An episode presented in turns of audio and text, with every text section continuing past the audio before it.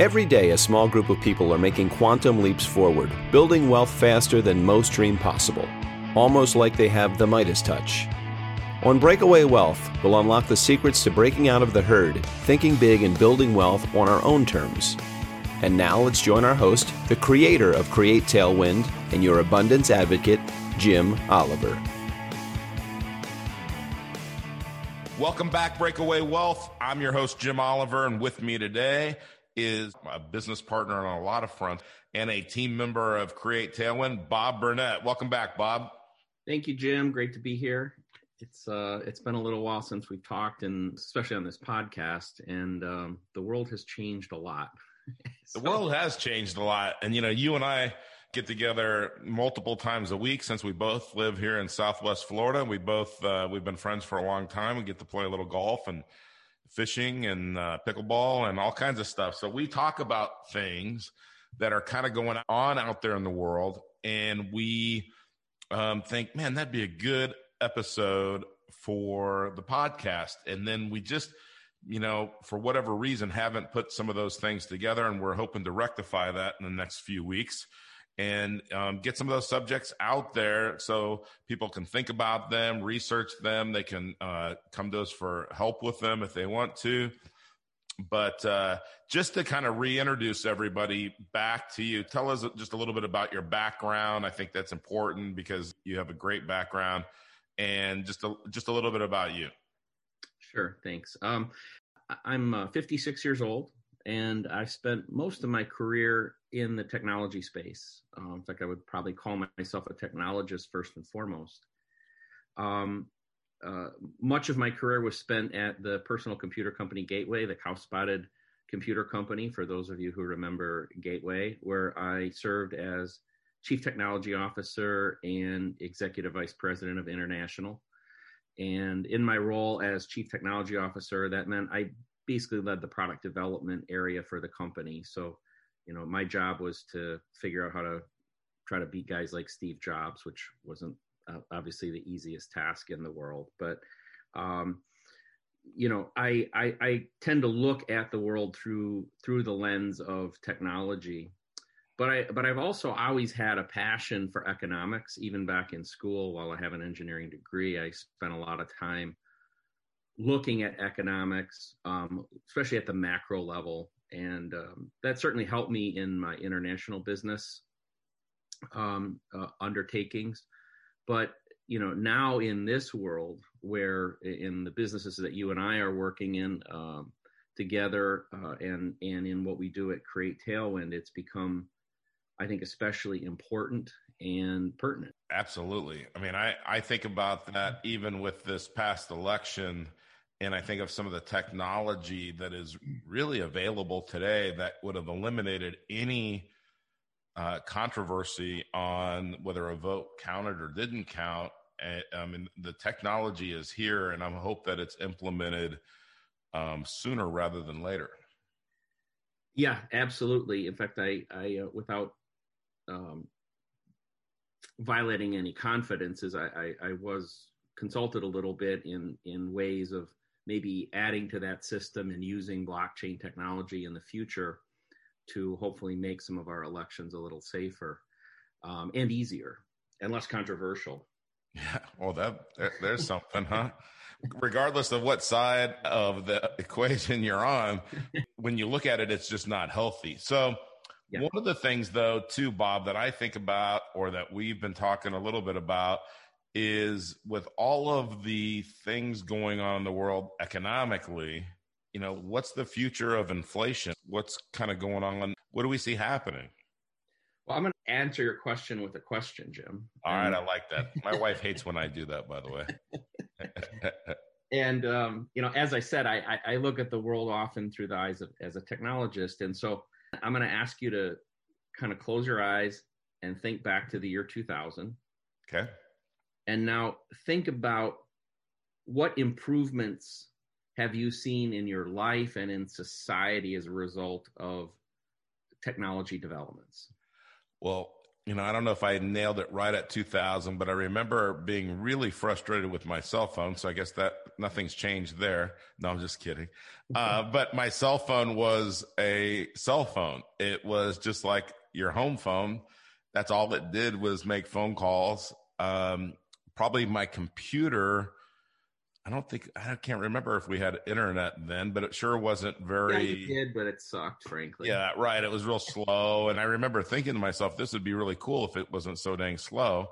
Right. And you know, I think of my car. Um, you know, I had a radio in my car, and that was pretty much it. I don't think I had GPS or anything like that. Um, I, I sure couldn't check my pulse ox and my and do an EKG on my watch. Um, yeah. So you know, I probably could go on and on, but those are just some of them that come to the yeah. come to mind. Yeah, I'm sure everybody listening has some things in their mind that they went through, and and you know, if you think a different aspect of your life, like you know, we are recording this through Zoom, right? Change the world. That's been a little more recent, but the early indications of it, for instance, I started using Skype in 2002. So, you know, that was the precursor to, to what we do with Zoom today. Um, the phone that you talked about um, now takes an unimaginable number of photos. Like the number of photos taken in the world is just blown away. And they're all essentially free, right? And right. the storage of those photos is free. Um, if you're a farmer well, I'm not a farmer, I do know that agricultural yields are way up if you, if you measure it on a per acre basis. The reason I'm going through all this is that all of these things should naturally be deflationary, meaning the world in and of itself always gets more efficient. And what that should mean is that things should be cheaper to buy.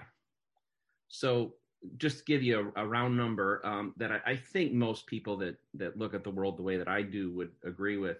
The world, if the world got one to two percent more efficient per year on the whole, that would be a conservative conservative number. Uh, does that feel kind of okay?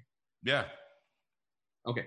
So if you if you extrapolate that then, and let's let's pick the number right in the, in the middle of that, 1.5 percent if the world got 1.5% more efficient on average in a given year, that means between the year 2000 and today in 2020, we should have seen about a 35% decrease in the overall price, prices in the world. Okay. It should have been deflationary at about that level. Yep. Okay. But do you know what inflation really was? So it should have been a negative 1.5%. So do you know what it really was? Um, no, because when I think about that, I, I think about they don't count some of the numbers that they or some. Oh, yeah. But but go ahead. Go ahead. Yeah. In there, the way that the way they count it, the way that they count it, the, the number is in fact the Fed has a stated goal. The Federal Reserve of the United States, which is you know obviously controls most of the money in the world. They run through the US dollar. They have a stated goal of 2%. And um, the the actual number is a little higher than that. So it's a little it's a little over 2%. So whatever it took a dollar to purchase in the year 2000 now takes a dollar 51. Right. So yeah. so what they would say is basically, you know, the dollar has lost about half of its purchasing power over that time period.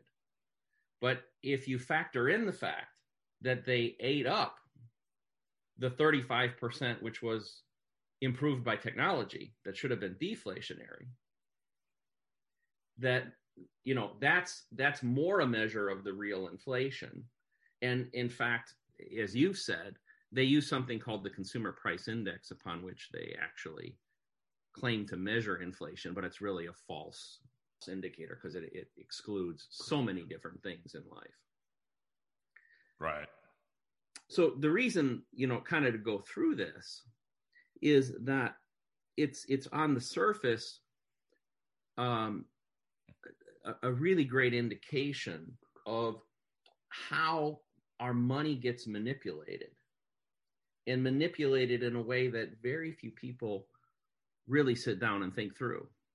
Um, and and by the what we're talking about today, it's it's not it's not any information that's hidden. It's just nobody looks for it. Like it's it's what do they say? Hiding in front of your eyes, sort of data. Um, so what I think this leads to, though, is we're in a we're in a really funky world, um, and uh, I'll, I'll, I'll give you a little story, a, a, a quasi fictitious story, but to talk about the impact of what this what this does in the world today. Um, so as as you know, I have a I have a nine year old grandson. His name's Arkin, and if Arkin came over to the house one day and he helped me with some chores, maybe let's say cleaning out the garage. And at the end of that, I said, Hey, Arkin, you know, thank you for helping me. And I give him a $20 bill. And I say to Arkin, Hey, Arkin, now I don't want you to go spend this money. I want you to save it so that when you go to college or you get a little older and maybe you want to buy your first house, that you have some money that you can use the problem is I'm giving him horrible advice, right? Right. Because as we just pointed out, we live in a world where you can't give a nine year old $20 and tell him to go put it in his piggy bank. Yeah. Um, and um, it it's a terrible thing if you think about it. That, that because of the way inflation works and the rate at which two per even the two percent if you discount the fact that we should be deflationary the fact that we're even inflationary at two percent that presents a huge problem for a lot of people in the world um, it, it tells kind of people just getting started in their life that they can't save so if you can't save in other words if saving in the losing. classic sense is losing what we're telling people is hey, you have to put your money to work, right? I think, and that's that's what the Fed wants. They want our money going into Wall Street. They want our money going into these other places, and it it um, I don't want to call it a Ponzi scheme, at least not on this podcast, but um, let's just say that all of that continual flow of money into into that mechanism uh, has a lot of benefit to right. people, maybe, maybe other than the ones even that are putting the money in. But it forces even a kid like Arkin into a high risk environment, which I think is terrible too, right? You know, that why why do we accept this as a society? I think that's a that's a great question. Why do we accept a world where saving is not even an option anymore, where you can't you can't get that yield? Um, I, I think that that's almost criminal. So what what really they want us to do is they want us to put money in qualified plans, which mostly are based in Wall Street, right? Right. So why do they want us to do that?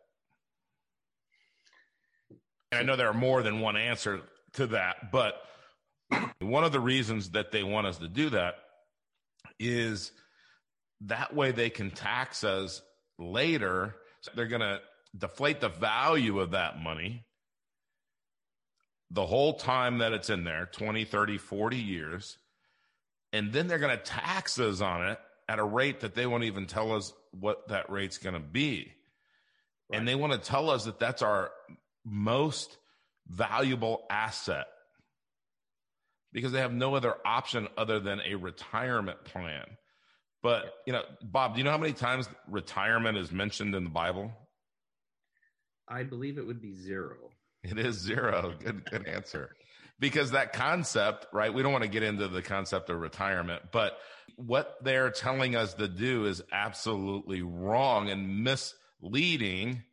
And like you said, Social Security, by the way, is the world's biggest Ponzi scheme and um, and I'll say that on this on this um, podcast. But remember what Nelson would say, Bob, is if you know what's happening, you'll know what to do. So I didn't mean to interrupt your flow of what's happening, but say, you know, Robert Kiyosaki has said for years, savers are losers yeah. because of what you just said. So we have to have our motion is a law of God. If air doesn't flow in and out of our bodies or blood doesn't flow through our bodies, we die. If water doesn't flow, it becomes stagnant. If money doesn't flow, it dies because of exactly what you're saying. Yeah, it it that's absolutely true. And um, you know, there are multiple vectors to discuss here, but you know, um, going back to the why, I'll, I'll restate it another way: is that when you move your money into a qualified plan, you lose control. Yep. You've you've now entered into a business relationship in which you are uh, a minority partner and you don't make the rules. So, regardless of the uh, perceived rate of return or or whatever financial metric that people put on it, you're no longer in control. Now that's so that's I think one one major major problem. And number two, you know, it's interesting is uh, it is a system now set up for those of us that you know maybe care about what's going on to the the, the less fortunate in the world. It's not a system that we do not provide a mechanism for a, a nine year old like Arkin to even participate. He can't, you know, where does a nine year old save money? Where does somebody living in the inner city that maybe can scrape together $50 of savings a, a month, where do they put $50? How, how do they not see the value of that $50 a road? What about the fixed income seniors? I just read an article this morning, since you mentioned Social Security, Jim, that the 2021 20, uh, Social Security rates have been payout rates have been announced. Yep. And the average retiree saw a $20 increase per month in their Social Security. Yep. And that equated to 1.3%. So amazingly, the Fed states a goal of 2.5% 2%, and yet, and they're exceeding that number, by the way. And, and then Social Security only has a 1.3% raise. So the, you know, the, the, that's a losing proposition for all our, all the people out there on fixed incomes. They're, they're falling further and further behind. Um, so there, you know, there probably is some truth to the rich getting richer um, because those that are poor don't really have great mechanisms to put their money to work. You know, it's interesting because the Social Security tax and all of those things that let's just say the that the poor they're going to live off of, right? And they're probably going to work a part-time job or maybe even a full-time job in quote retirement. But they also you know they're they're they're not being told that there's opportunities to buy cash flowing assets and and I mean even if they had a few cash flowing assets, when you look at what they're going to get from a social security standpoint and everything else, and the money that they put in, I mean, there's nobody that could do that bad with their money. I mean, unless you just really were uh, not paying attention or sleep at the wheel. I mean, and and so the problem is is that those people have been trained, you know, like ninety 9% of the world has been trained by noise out there and mass movements of hey look at this stock look at this new um, this new mutual fund. And every day they're told what the dow jones is doing.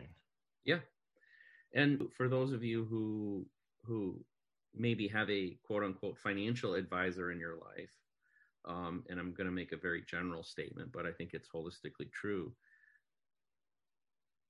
They have a tendency to just regurgitate the same information. Very few financial advisors or investment advisors go peel back the onion and talk about the things or even examine the things that we're talking about here today. They just spew the same garbage and the same rhetoric that comes out of um, the the the Wall Street circle, and it it doesn't serve the average person. Um, it doesn't even serve the above average person, frankly. It serves a very group of elite institutions and people and that's about it. And and everybody else is subservient to that. Um, you know, I, I know we often ask in these podcasts, Jim, you ask people to to uh, for book recommendations. So yeah. I'll give you one right now, which is The Creature from Jekyll Island. And so I think you know if if the folks out there want to start educating themselves about what's really going on, as you said, if Nelson Nelson says if if if you know what's going on, you'll know what to do. Um, go read The Creature from Jekyll Island, and if you don't want to read the whole thing, go go find the video or uh, or a, um, a little synopsis of it.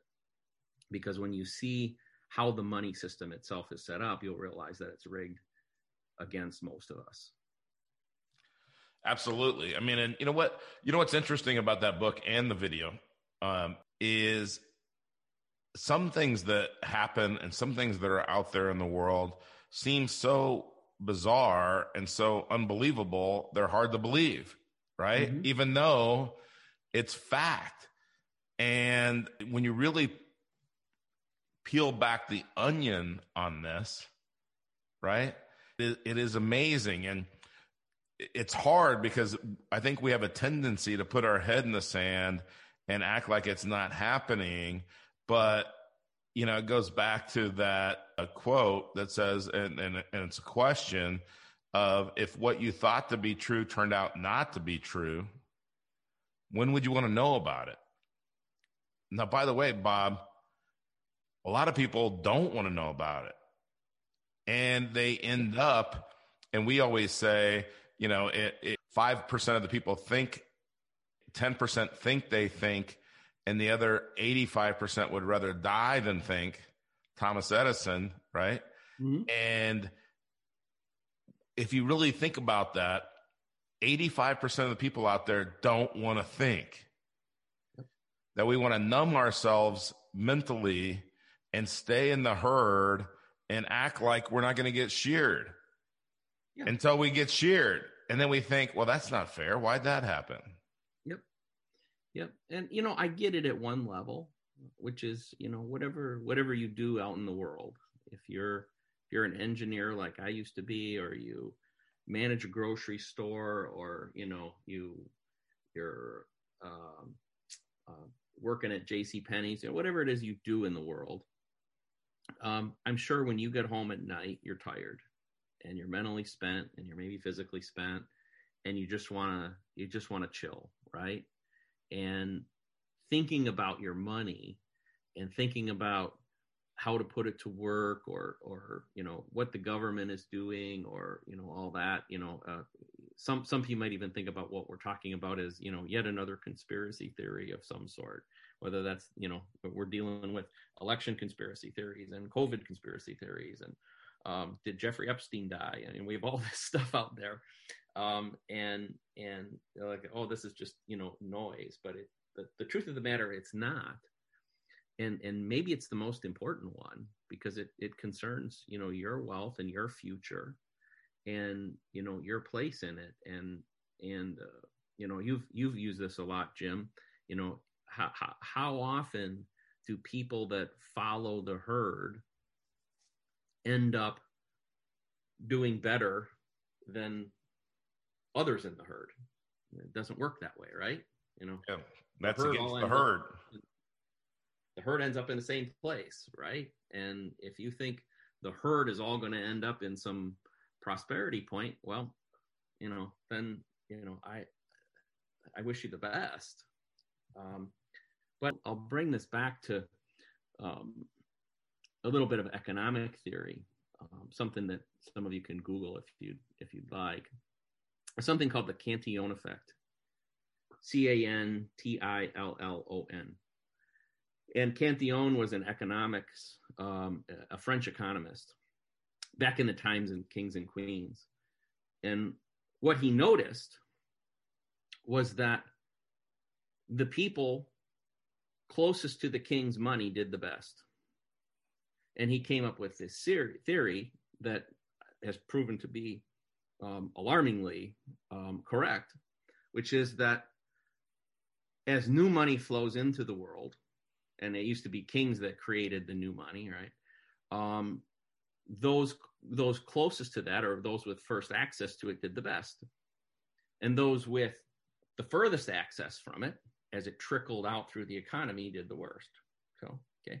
And as you can guess, the, the rich people and the bankers were closest to the kings, and the poor people, the peasants um, working the fields and baking bread, did the worst. Well, the same thing happens today. And yet, we're in a period of unprecedented money creation. So I'll give you just a couple stats. In the year 2000, what we call uh, the M2 portion of the money supply. Okay, um, again, you can you can Google that and see what that really means. But it's it's for the most part um, all the cash and money and savings accounts and and uh, checking accounts around the world. Right, it's that money. Um, uh, it was at about 4.6 trillion dollars. Today, 20 years later, it's at 18 uh, 0.8 trillion. Mm. So three and a half times. Now, interestingly, since the first of the year, we've added approaching now 4 trillion though. So we've added more money to the money supply between the beginning of this year and now, or the same amount roughly, as we even had in the year 2000. Now, one thing to remember is that the way the Cantillon effect works, it's not instant. Okay, it takes several years for this money to bleed through the system. So, what inflates first are assets. Wall Street essentially is where the inflation takes place. So, all these things about like, geez, you know, the the world is suffering world appears to be suffering because of all the effects of COVID, but we haven't seen any any steam let out of Wall Street, right? We're we're hitting record highs. Why is it? The Cantillon effect. And who's benefiting? Only those people most heavily invested in Wall Street. And and who's going to pay? It's going to be two, three, four, five years down the road before the effects of this really hit.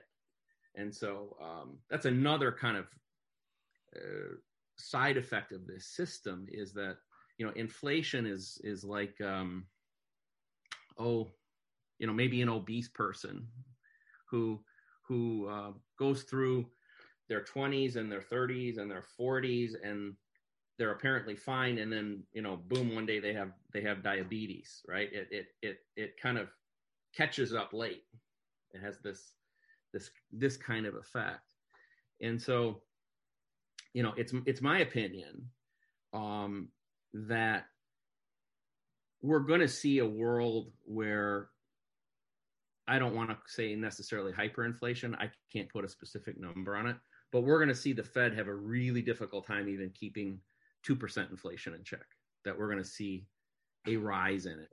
But we're right. not going to see uh, we're not going to see higher interest rates on things like savings accounts and CDs. Right. we may see negative rates there. Um, and so I, I think that protecting yourself against that is really important. And the way to do that comes back to the things that you know we've frankly been teaching uh, people all along about which is you know if you buy cash flowing assets that you control you know those assets and that cash flow should appreciate um, at rates equal to or greater than whatever inflation throws at us. Additionally, um, you know, things like whole life insurance contracts that have a guaranteed rate of return um, on cash value will float up as well. They they will respond. They, by the way, also have the benefit of um, right now having a guaranteed rate that that is is double the stated goal of inf- uh, Fed's stated goal of inflation. Um, and then there are things like um, uh, basically alternative money systems like Bitcoin, where you can you can essentially remove yourself your dependency on the dollar and go to a different monetary system. Absolutely.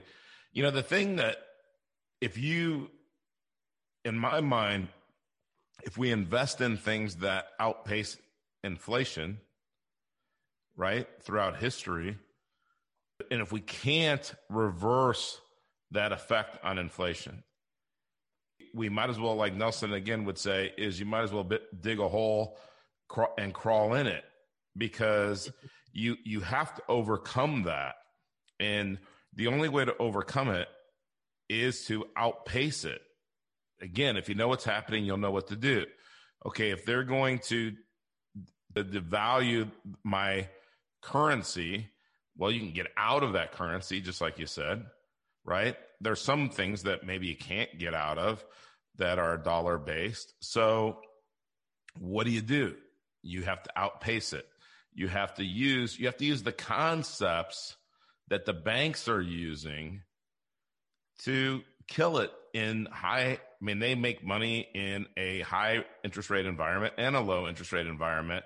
And I agree with you Bob. They figured out hey, look, people don't even expect a return on their money that they put with us, that they deposit with us. Look, they'll take nothing. Now, what they're really thinking then is, I wonder if they would pay us. Yeah. To, um, I wonder if they would pay us for us to take their money and make a lot of money from them. Yes. Now, right? They they will, and and there are places in the world where it's happening right now. There's I know because they'll accept it. Yeah, people right. Yep. So if you think about that, right, we use an example when we talk to people about what a bank does, where you put a deposit down at the bank, and they're going to pay you 0.2 percent, and they're going to earn 5.2 percent on that money, and we show that it's approximately a 2,600 percent rate of return. Okay. It's kind of the concept of what they're doing. But what people really never grasp is that if you have money deposited at the bank and you have money borrowed from the bank, then the bank is really making 2,600% more than you with your money from you. And sometimes people justify, Bob, well, no, no, no, I have my money deposited at Regions Bank and I have money borrowed from Bank of America. Well, there's only one banking system in the world. It's kind of like there's only one water supply in the world, as Nelson points out in his book, Becoming Your Own Banker. Mm-hmm. So if yep. you have money borrowed and you have money deposited, they're making that from you 2,600%. And you're okay with that because you don't realize that it's happening. But I mm-hmm. keep on saying this, and I hate to say it over and over again. But if you know what is happening, you'll know what to do. So if that's what's happening, Bob, let's kind of uh, uh, kind of you know get this this wrapped up and get people to really clarify. What do I do? If that's what's happening, what do I do? Yeah, well, you know, you got to get your your money um, out of that system and in your own. Yeah, absolutely. You have to take, you said it, you got to take back control of your money. Mm-hmm. Because there, how many things in your life, Bob, did you just kill it when somebody else controlled your money? yeah, um, let me think a little harder because I'm I'm I'm drawing a blank. Okay, so then let me ask you a different question. Okay, this might seem like an obvious or s- silly question, but how, when you did control the money, did you win or did you lose? Yeah, no, I, I won then. And uh, I have, as you know, I have some horror stories of, of when others controlled it. So, yeah. And I, by the way, you know, I always marvel at that because you told me that, you know, and, and basically I'll give the thumbnail sketch of kind of what Bob did. But when Bob was at Gateway and had a considerable amount of money to invest, being an engineer and being conservative and thinking, well, this is a considerable uh, amount of money. So I'm going to spread this out amongst a few people. Okay. And he gave them each different objectives. Like the overall objective was don't lose my money. Right. So it wasn't, hey, I want you to take a flyer on this stock or whatever. All three of them lost.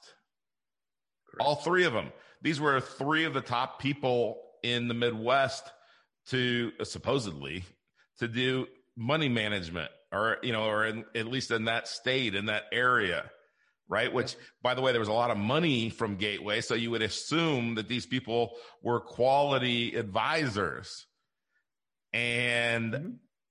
and they all lost. So when you took back control of your money in business and real estate and things like that, that's when you win. But that's when you win. And, and even if I lose, at least I can take personal accountability for that decision. Absolutely. That's that's the other thing, you know, which you know, I, that, that was the bewildering thing for me. Uh, just the the epilogue on that story was that it took me 10 years to essentially fire everybody. And I had not only lost money, but the engineer in me had done the same calculations that I just talked about, which is, hey, not only did I lose money, meaning that I got less, I got back less than one dollar that I gave each of those guys. But wow. then I looked at inflation and I said, oh my goodness, you know, what, you know, what happened? Because this pretty good chunk pile of money had had dwindled materially and and and I lost 10 years in the process but but I take responsibility for having given them that control and um, you know I can I could only move forward from that point uh, which was by the way that was the very point that you and I met each other was yeah. the beginning of that process. Yeah, because it was my job to straighten out one of those accounts that you lost on, and uh, um, and we did, and um, and it, it, started our friendship and started some of our business ventures. I mean, eventually it would have started those, yeah. and and uh, and I'm really excited for the future of what's happening in our businesses, and uh, that we're both suffering through this Florida winter down here, and it's only 83 today, and I think there is a cloud in the sky but yeah. I'm not sure where it's at. But mm-hmm. so all those, you know, those that that kind of started that that ball rolling. So mm-hmm. things always happen for a reason.